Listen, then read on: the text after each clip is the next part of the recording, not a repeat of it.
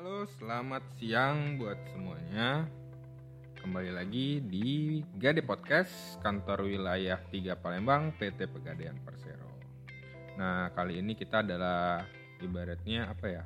Untuk episode pertama pembuka. Jadi di sini kita bakal lebih mengenal apa sih pegadaian itu? Fungsinya apa? Itu perusahaan apa? Nah, di sini ada ibaratnya dua orang yang bakal ngomong. Pertama, oh ya lupa kenalin diri. Kenalin, nama aku Imam. Aku di kantor wilayah di bagian pemasaran dan penjualan.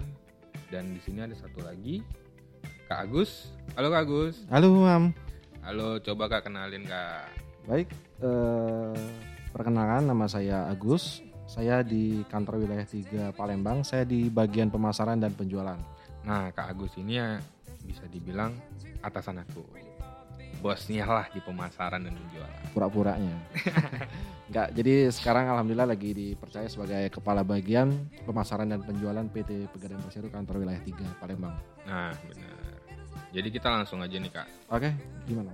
Ini kan kita kan pengen ngasih tahu ke masyarakat Hmm, pegadaian itu apa sih sebenarnya karena kan banyak orang yang nggak tahu apalagi kayak dulu dulu aku sebelum masuk pegadaian itu tuh aku kayak oh yaudah ada pegadaian lihat logonya doang nggak kelihatan apa-apa ataupun nggak ngerti itu oh cuma ngegade doang itu sebenarnya Ada pegadaian- logo telur asin tiga itu ya nah, bulat-bulat. bener Baik di kalangan milenial itu memang masih banyak yang belum mengenal apa sih pegadaian, makhluk apa, datangnya dari mana. Pegadaian itu sendiri merupakan salah satu badan usaha milik negara. Secara de jure, secara hukum diakui pegadaian sudah ada sejak 1 April 1901. udah tua dong berarti. Iya benar udah tua banget. Bahkan secara de factonya, secara fakta, itu pegadaian sudah ada sejak tahun 1746. Itu di zaman pemerintahan Hindia Belanda namanya Bank Van Nenning. berarti orang zaman dulu udah sering ngegade dong Nah itu, jadi pegadaian ini sebetulnya eh, transaksi yang paling tua bisa dikatakan karena di zaman kenabian pun sudah ada beberapa hadis yang menjelaskan bahwa ada transaksi eh, dengan metode gadai. Jadi met- gadai adalah metode transaksi yang sudah cukup tua. Oh berarti karena udah saking lamanya jadi ini salah satu perusahaan BUMN lah bisa kita bilang Betul. gitu yang paling tua gitu ya. Eh, salah satu dari yang tua. Ada beberapa seperti kantor pos, kereta Oh. api itu sudah perusahaan yang ya sama-sama tua walaupun sekarang isinya milenial semua. Dia mungkin kan bisa dibilang dulu kan dianggapnya BUMN itu bisa dibilang dalam artian perusahaannya terlalu gimana gitu kali ya. Betul. Padahal sekarang dia udah melakukan transformasi Betul sekali. dan diisi oleh anak-anak muda, anak-anak milenial. Betul. Jadi kalau dulu anak milenial lihat perusahaan negara itu tanda kutip ya bilang perusahaan yang kaku, Betul. birokrat, tidak fleksibel. Nah, sekarang itu sudah hampir seluruh BUMN telah melakukan transformasi. Jadi salah satunya pegadaian kita sudah mencetuskan bahwa kita telah melakukan transformasi isinya anak-anak milenial sekarang eh, yang namanya perusahaan BUMN khususnya pegadaian itu kreativitas sangat diperlukan khususnya dari anak-anak muda mam. Jadi bukan lagi perusahaan yang kaku. Nah betul. Salah satunya kayak pegadaian kita di sini udah nerapin untuk podcast juga. Betul gitu kan. sekali. Jadi kita ngikutin zaman nih podcast. Nah, jadi kan ibaratnya kalau misalnya orang ngelihat di Instagram, di tempat-tempat lain, oh pegadaian itu hanya untuk ngegadai Betul. dan barang yang digadai itu mereka kadang nggak tahu kayak gitu kan. Mungkin kakak bisa jelasin kak sebenarnya pegadaian itu apakah cuman menggadai aja atau ada yang lain dan ketika menggadai mungkin barang-barangnya apa aja sih kak yang boleh digadai gitu? Nah ini yang menarik. Dulu waktu saya masih kecil itu diceritain sama nenek-nenek lah ya zaman dulu. Kalau yang namanya pegadaian itu identik dengan orang yang bawa rantang, bawa panci, bawa sepeda ke kantor pegadaian untuk Waduh. pinjam duit. Iya ekstrim. Bahkan di awal-awal ketika saya masuk kerja di tahun 2008 masih ada orang yang menggadaikan seperti kain songket, terus eh, kain-kain panjang itu apa? Kalau di Palembang namanya kain panjang, Mam. Songket kali ya? Songket ada terus ada lagi kain batik yang panjang. Jarik, jarik. Nah, jarik masih ada yang eh, menggadai di tahun 2008 masih ada. Nah, sekarang dengan seiringnya perkembangan zaman, pegadaian itu sudah memiliki banyak sekali produk. Nah, yang lagi hit sekarang kita ada produk tabungan emas sama arum haji. Jadi selain gadai kita banyak sekali produk sampai ke gadai saham. Oh, gadai saham pun kita ada. Nah cuma di wilayah khususnya Sumbaksel itu Hmm. transaksi yang sekarang lagi hits adalah tabungan emas dan arum haji. Oke, oke. Tabung emas dan tabungan haji. Iya betul. Dan ada beberapa produk lain tentunya. Nah kalau untuk tabungan emas sendiri itu adalah produk di mana masyarakat bisa membeli emas mulai dari 0,01 gram. Oke. 0,01 gram bisa kebayang nggak kalau yang satu gram aja sekecil ini 0,01 kayak apaan kali ya? ukuran kutu air lah mungkin. nah, tapi karena tidak ada ukuran emas yang 0,01 gram, jadi ketika masyarakat membeli emas seberat 0,01 gram, itu dicatat ke dalam buku. Namanya buku tabungan emas. Nah, saldo yang dicatat itu adalah saldo gram. Jadi di dalam buku tabungan emas tadi yang dicatat bukan rupiah yang disetorkan oleh nasabah, tapi saldo gram yang di Sudah dikonversikan. sudah iya betul ketika nasabah memberikan misalnya nih harga emas hari ini 800.000 per gram Oke.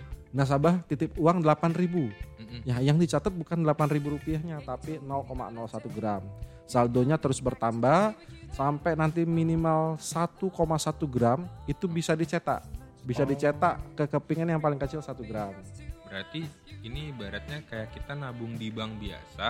betul Kalau kita transfer ataupun setor tunai itu kan dalam bentuk nominalnya nominal rupiah. rupiah, betul Tapi ketika kita ini dikonversikan menjadi gram emas. gram emas langsung dikonversi ke gram emas saat kita transaksi Berarti ketika nanti misalnya hari ini aku nabung nih pakai tabungan emas di per gramnya tuh 800 ribu ya gitu ya.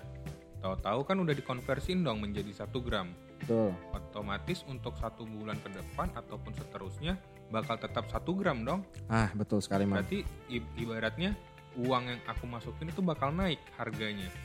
Oke gini, jadi bedanya sama kita nyimpan uang di bank. Kalau kita nyimpan uang di bank, yang kita simpan hari ini misalnya 800 ribu, dicatat 800 ribu, itu akan dikenakan biaya administrasi.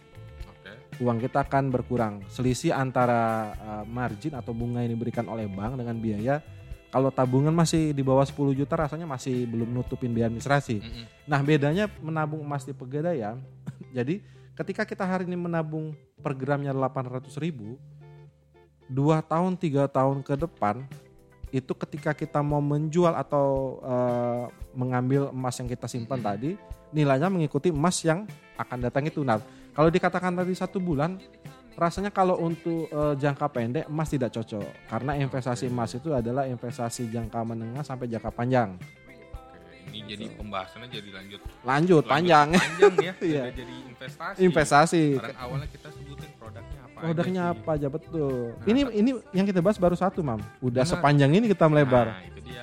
Balik lagi nih Kak, tadi produk yang apa namanya? Barang-barang yang digadai tadi belum disebut Kak. oh Jadi barang yang digadai boleh Yang bisa digadai itu apa aja sih? oke siap jadi kalau untuk barang yang bisa digadai produk inti kita atau core bisnis Mhm. dari pegadaian sendiri adalah produk KCA kredit cepat aman itu untuk di konvensional kalau di syariah namanya rahen nah barang yang bisa digadaikan adalah yang pertama tentu emas mam Mm-mm. karena 80% dari barang jaminan yang ada di pegadaian itu emas yang kedua kendaraan bermotor Oke. kemudian elektronik, kemudian handphone, eh, laptop, Ya, itu juga termasuk barang termasuk elektronik ya. barang-barang elektronik betul sekali. Jadi sepeda sekarang bisa. Sebetulnya sepeda ini sudah ada sejak dulu, tapi ke- sekarang sepeda kembali ngehits, maka kita bisa terima sepeda sebagai barang jaminan, tentu dengan eh, harga yang telah kita tetapkan gitu. Nah, mungkin kan gini Kak, kalau zaman dulu kayak dibilang kayak orang ngegadai tuh bawa rantang, bawa dandang. Tapi kalau nggak salah bukannya masih ada yang kayak gitu Kak. Oke, sekarang memang ini menarik, Mam. Jadi Hmm. karena kalau dulu namanya rantang pakai rantang aluminium, Ya. Nah sekarang ada beberapa produk atau brand yang eh, mungkin bentuknya bukan cuma rantang, eh, perlengkapan rumah tangga lah. Oh. Perlengkapan rumah tangga seperti brand yang terkenal beberapa brand Mm. itu tidak kita sebut. Itu tetap kita bisa terima barang sebagai barang jaminan. Nah, berarti kan unik juga nih Kak. Betul. Berarti kalau misalnya kalau contohnya di Palembang ya, Hmm. kita ambil di daerah mungkin di daerah Sulawesi atau di Papua. Dalam artian kan mungkin kan ada barang-barang berharga mereka yang mungkin di menurut kita agak aneh. Betul. Contohnya kayak misalnya uh, parang atau golok dengan gading gajah. Gading gajah betul Kalau di sana kan punya value-nya tuh tinggi banget tuh. Betul. Harganya mahal. Masalah untuk satu golok aja tuh mungkin bisa sampai ratusan juta kalau kalau misalnya dinominalkan. Berarti barang-barang kayak gitu juga bisa dong tergantung daerahnya berarti ya kan? Betul. Jadi kalau barang-barang unik dari beberapa daerah, misalnya di Palembang songket atau Mhm. di daerah Kalimantan kalau tidak salah ada gading gajah itu bisa diterima karena gading gajah merupakan eh, salah satu syarat untuk melamar seseorang katanya. Ya. Nah, yang kita nilai adalah nilai ekonomisnya, bukan nilai histori atau nilai sejarahnya. Mm-mm. Jadi itu tetap bisa kita terima di beberapa tempat tanpa memperhatikan nilai histori. Kita hanya menilai nilai ekonomis. Misalnya gading gajah, harga pasarnya akan kita tetapkan.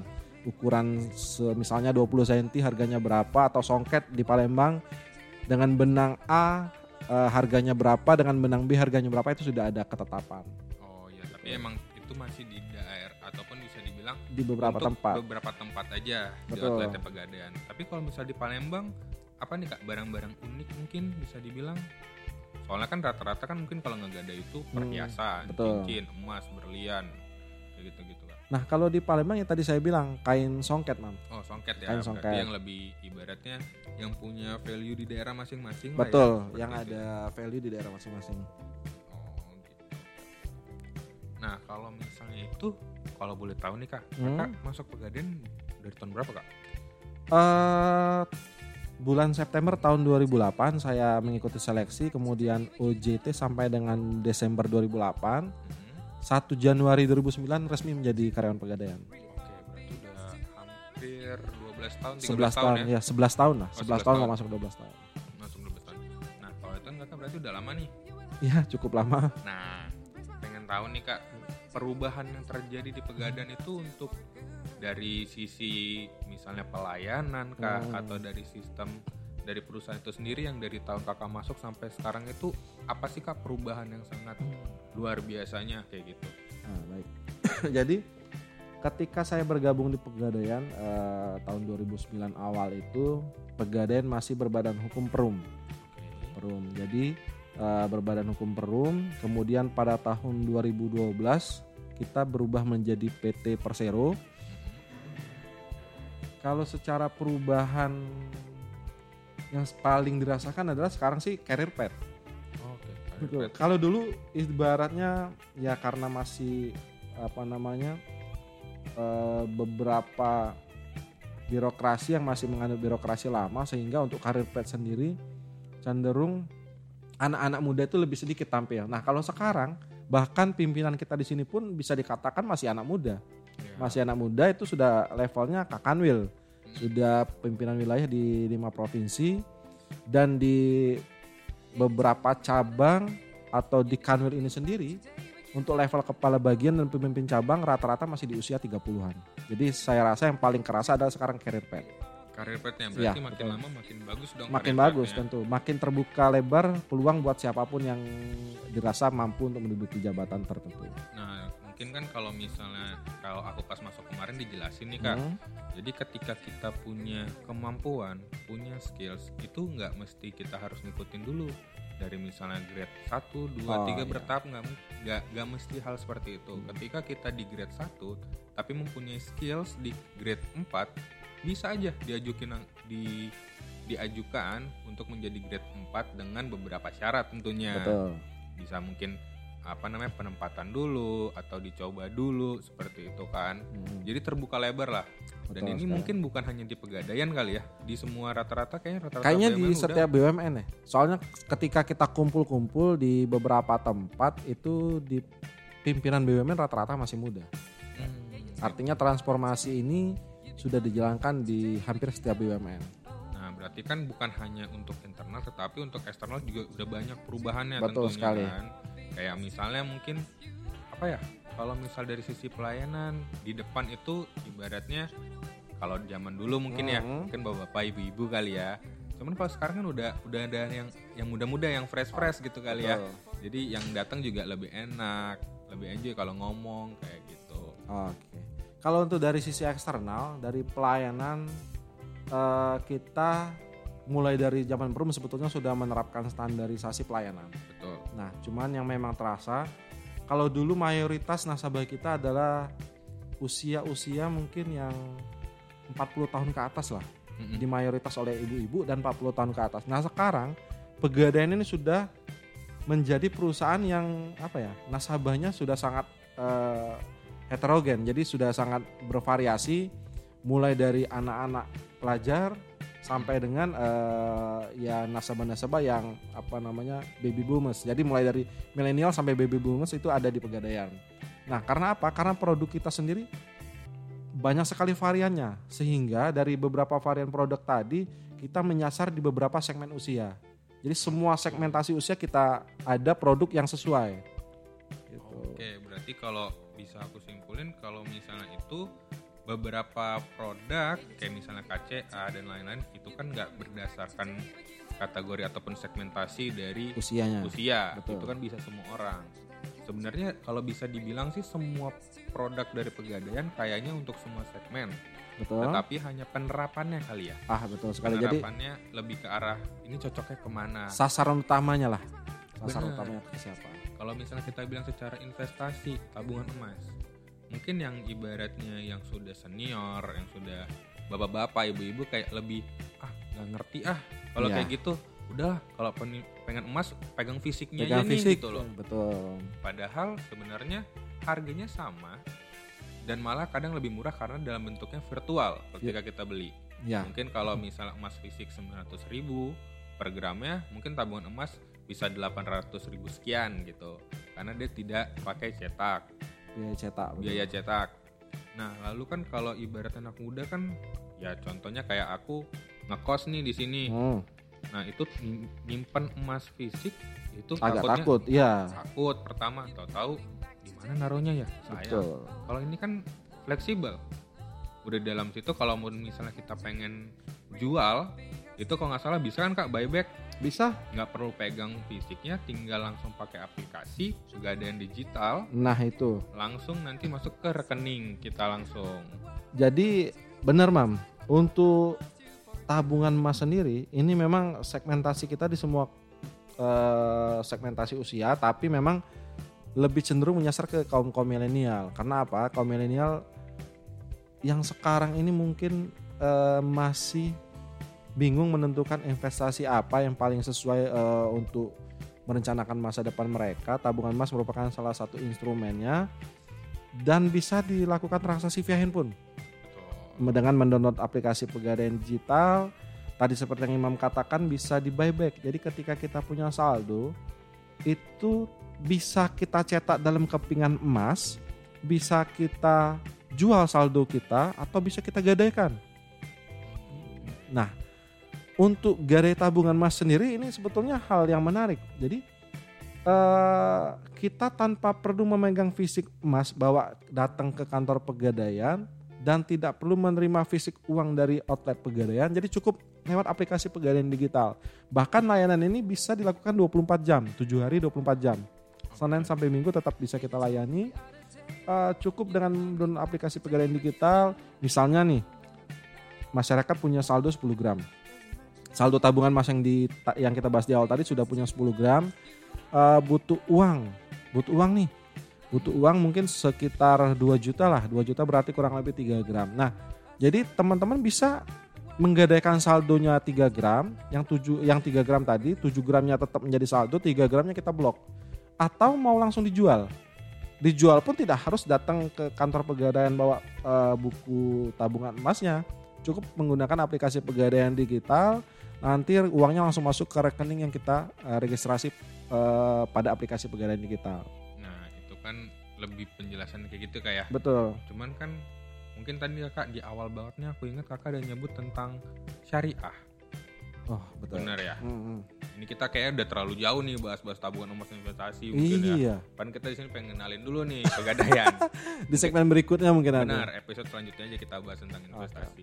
Nah kalau dari pegadaian sendiri kan tadi bisa dibilang ada syariah mungkin ada konvensional Oke. yang lebih ini mungkin bisa dijelasin kak apa ya bisa dibilang ya perbedaan antara ataupun penerapan yang diberikan antara yang konvensional dengan yang syariah itu apa kak? Oke. Nah, eh, saya akan bahas mengenai perbedaan antara pegadaian syariah, pegadaian konvensional sama bank konvensional dan bank syariah. Nah, boleh. Kalau untuk di perbankan, bank BUMN itu bank misalnya salah satu bank BUMN lah, dia punya bank konvensional dan bank syariah. Kalau untuk bank syariahnya sendiri itu sudah eh, bukan BUMN lagi. Oh, Artinya mereka sudah spin off, bu- membuka perusahaan sendiri, eh, bukan di bawah apa ya istilahnya? holding.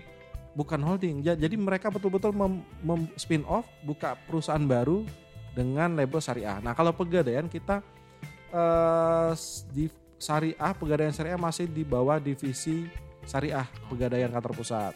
Dan ini tentu masih diawasi oleh Dewan Syariah Nasional. Jadi kita ada namanya Dewan Syariah Nasional serta eh, untuk mengeluarkan produk-produk syariah itu sendiri kita harus punya fatwa dari MUI. Oke. Jadi beda konvensional dan syariah. Kalau konvensional itu eh, apa namanya keputusannya bisa dibuat oleh manajemen sendiri. Benar. Tapi kalau yang syariah harus melalui pertimbangan dari Dewan Syariah Nasional dan harus ada fatwa dari MUI. Oh, berarti kita udah ibaratnya udah seperti bank syariah lah kurang Betul, lebihnya ya. betul. Dan kita kan emang langsung dengan uh, Dewan Syariah Nasional. Syariah ya, Dewan Ya. Syariah Nasional. Berarti semua apa pun itu sudah merujuk kepada untuk arah syariah. Betul sekali. Jadi insya Allah sudah sesuai dengan standar ekonomi syariah lah. Nah, benar. Jadi kalaupun secara kita ngomong gitu, konvensional mengeluarkan tadi ibaratnya aplikasi Hmm? pegadaian digital syariah, eh pegadaian digital, Digital. service. Kalau syariah juga ngeluarin ya kak ya. Sudah ada. Pegadaian syariah digital. Oke, bener ya. PSD. PSD.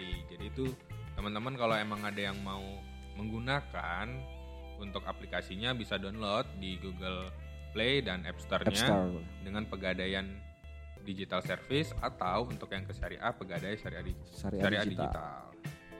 Nah, itu untuk misalnya fungsinya banyak di situ.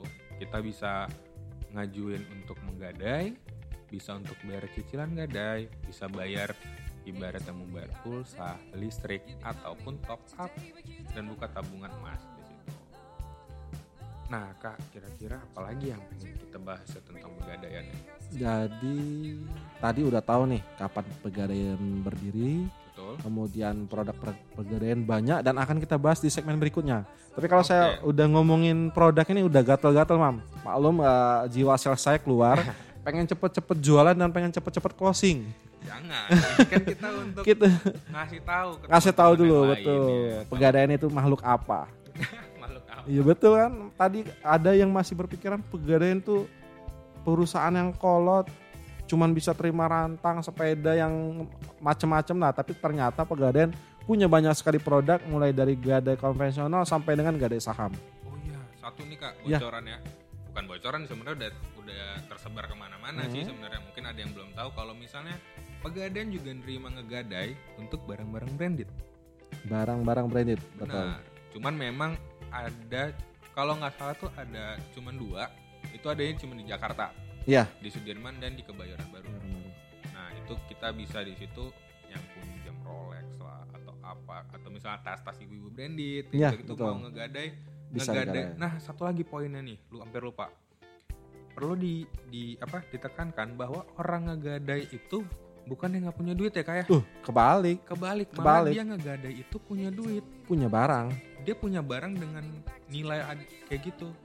Dia ngegadai itu bukan karena nggak punya duit tapi membutuhkan hal yang lebih cepat. betul jadi dia bukan memang dulu, dari dulu sih pegadaian identik dengan orang kepepet padahal sebetulnya kalau orang yang datang ke pegadaian artinya orang tersebut sudah punya aset Benar. sayang untuk dijual dan masih eh, artinya mereka sudah bisa memperhitungkan bahwa beberapa bulan atau beberapa hari ke depan mereka akan mendapat uang lagi untuk mengembalikan aset mereka. Nah, ketimbang mereka dat, eh, menjual aset terus untuk membeli laginya akan lebih mahal dan lebih sulit mungkin, Betul. mending digadai gitu. Nah juga ibaratnya sewa modalnya juga nggak gede. Uh. Hitungannya kecil banget. eh kalau saya modal pinjem-pinjem buat eh, apa ya? Buat biaya kuliah lah, buat biaya kuliah tuh saya modalnya kalau pinjem 15 hari satu bulan paling setara uang parkir lah, Mam. Nah itu dia karena kita banyak produk juga nih. Iya. dalam- Kalau bahas produk nanti lah kita Nanti, kasih betul. aja. Oke. Intinya kita punya banyak produk dengan beberapa kategori. Misalnya ada satu produk yang limitnya pinjaman itu cuma satu juta. Iya. Itu ada. Itu otomatis yang model lebih kecil juga kayak gitu. Ada yang sampai miliaran juga ada, sampai triliunan juga ada. Betul. Bebas. Yang dari barang gak adanya dari perhiasan, berlian, emas, mobil. Kalau dia punya traktor belum bisa. Kalau traktor Traktor belum sekali. benar-benar. Oke. Mungkin kayaknya untuk perkenalan udah cukup kali ya Kak? Boleh, nanti kita lanjut lah di episode berikutnya. Benar. Kita akan bahas mungkin satu persatu dari produk kita atau kita buat konten yang lebih menarik. Misalnya bagaimana sih eh, Imam bisa gabung di Pegadaian? Apa yang membuat Imam tertarik gabung di Pegadaian akan kita bahas nanti mungkin di next episode. Nah mungkin juga kayak misalnya orang kayaknya bosan nih denger produk, denger apa Iya. segala macam. Ah nggak mau ah kayak nggak gini nih bosan nih kayak jatuhnya jualan ya. Iya. Enggak, kalau ini kan karena kita perkenalan, kita mem- kita memperkenalkan pegadaian dong, ada apa aja. Nextnya mungkin kita akan bahas apa ya? Kenapa sih milenial masuk BUMN? Nah itu, itu menarik. Kenapa anak muda masuk perusahaan BUMN padahal sekarang swasta ataupun startup tuh lagi naik-naiknya tuh. Iya. lebih ke arah sana gitu. Itu nanti kita bakal bahas dengan teman-teman milenial juga yang bekerja di Pegadaian. Jadi buat teman-teman yang lain kalau misalnya pengen dengar silakan eh, buka Spotify ke Gade Podcast Kanwil 3 Palembang PT Pegadaian Persero. Oke Kak Agus, makasih banyak Oke, ya sama-sama. buat waktunya. Next time kita bakal ngobrol-ngobrol lagi ya dengan teman-teman yang lain ya. Oke deh, sampai jumpa semuanya. Halo, bye bye.